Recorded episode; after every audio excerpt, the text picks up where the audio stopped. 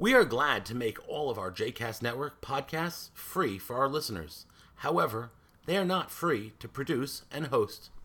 Please consider making a donation to JCast Network to help support our work by visiting jcastnetwork.org/donate. Thanks for your support. You are listening to Two Minutes of Torah with Rabbi Danny, a JCast Network podcast. For more information about Rabbi Danny, please visit rabbidanny.com. For more information about other JCast Network podcasts and blogs, please visit jcastnetwork.org. Shalom, and welcome to Minutes of Torah.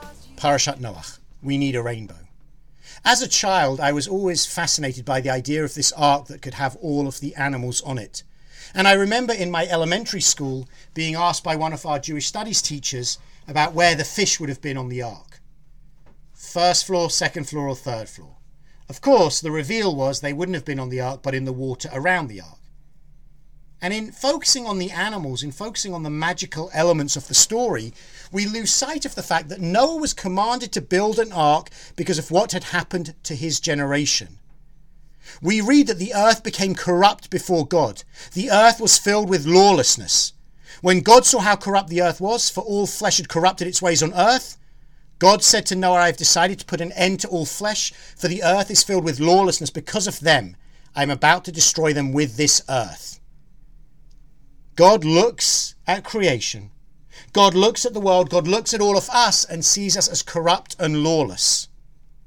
Some of us might argue that God could look down again at this world and see the very same thing in our world and society today. The breakdown of society had happened in Noah's generation, and God saw only one solution. That solution was to start all over again and to destroy everything bar Noah and his family. But in this story, we get that commitment that this will never happen again.